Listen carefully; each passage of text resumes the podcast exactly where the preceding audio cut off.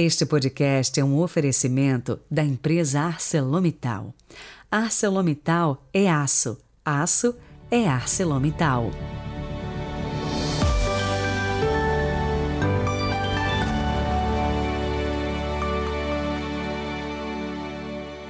Quinta-feira, 6 de outubro de 2022. Louvado seja nosso Senhor Jesus Cristo, para sempre seja louvado.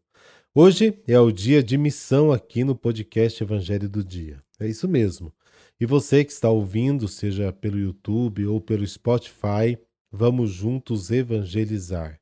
Envie este podcast para os seus amigos, contatos, grupos. Vamos espalhar a mensagem de Cristo o máximo que pudermos. O mundo gasta tanto tempo e recursos com bobagens, não é mesmo? E tanta coisa viraliza então vamos fazer a nossa parte. Apresente o nosso podcast e deixemos que a palavra de Deus trabalhe o nosso coração. Rezemos.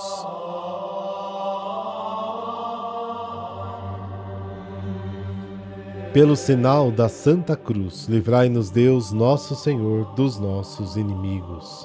Deus eterno e todo-poderoso, sobre os povos que vivem nas sombras da morte, fazei brilhar o sol da justiça que nos visitou, nascendo das alturas, Jesus Cristo nosso Senhor. Amém.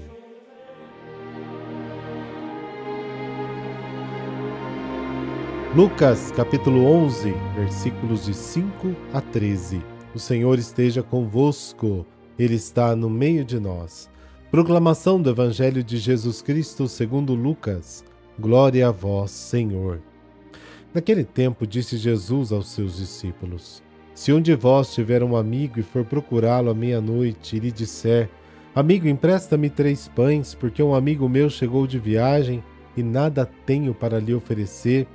E se o outro responder lá de dentro: Não me incomoda, já tranquei a porta e meus filhos e eu já estamos deitados, não me posso levantar para te dar os pães.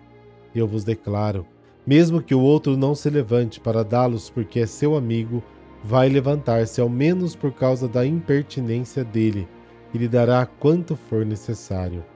Portanto, eu vos digo: pedi e recebereis, procurai e encontrareis, batei e vos será aberto. Pois quem pede recebe, quem procura encontra, e para quem bate se abrirá. Será que algum de vós que é pai, se o filho pedir um peixe, lhe dará uma cobra?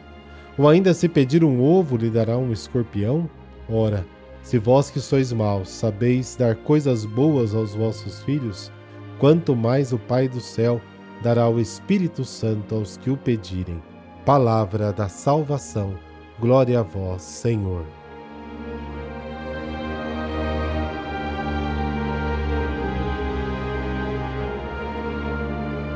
O evangelho de hoje continua falando do tema da oração, que começou ontem com o ensinamento do Pai Nosso.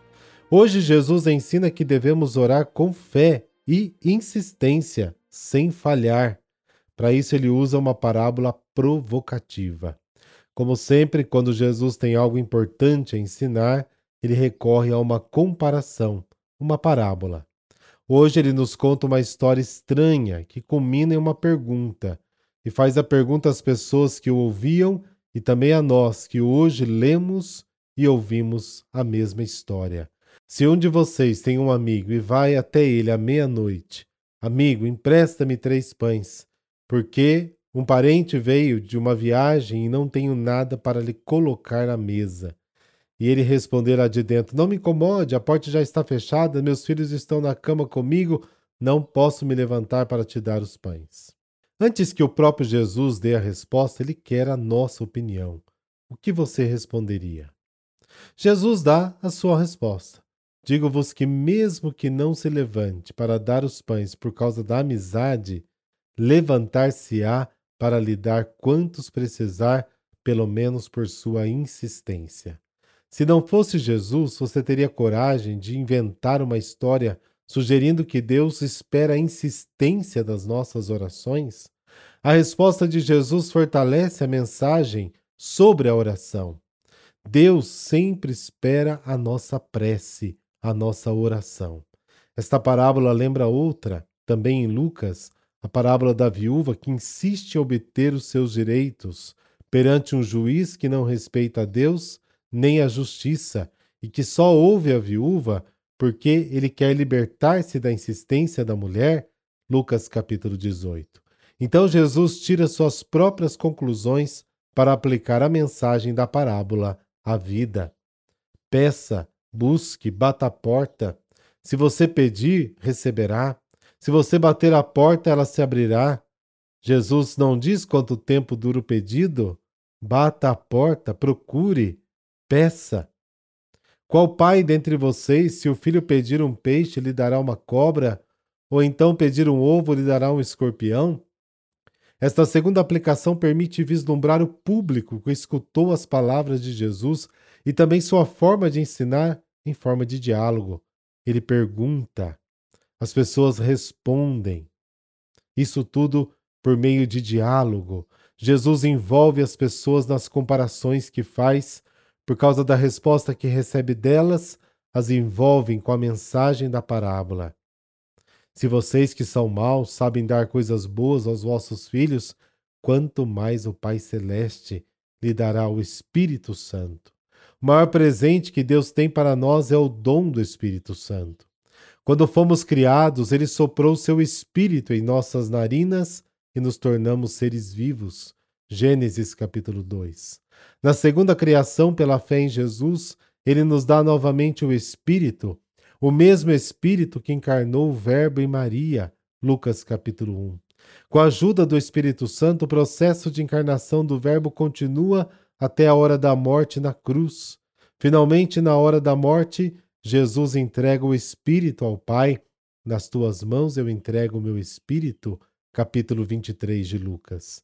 Jesus nos promete este Espírito como fonte de verdade e entendimento. João 14, 16. Auxílio nas perseguições. Mateus capítulo 10. Atos capítulo 4. Este Espírito não pode ser comprado no supermercado por nenhum dinheiro. A única maneira de obtê-lo é através da oração. Após nove dias de oração, o dom abundante do Espírito foi obtido no dia de Pentecostes. Atos capítulo 1, capítulo 2. Não desista da oração.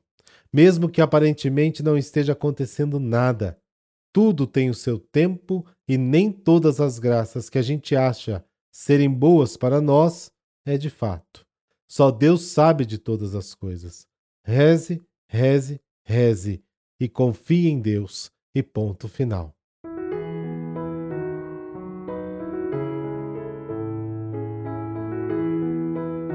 São Bruno Abade. Bruno, nascido em 1035, era um nobre alemão que nasceu e cresceu na bela cidade de Colônia, na Alemanha. Sua família era conhecida pela piedade e fervorosa devoção cristã. Respondendo aos apelos vocacionais, Bruno estudou teologia e tornou-se logo um excelente padre.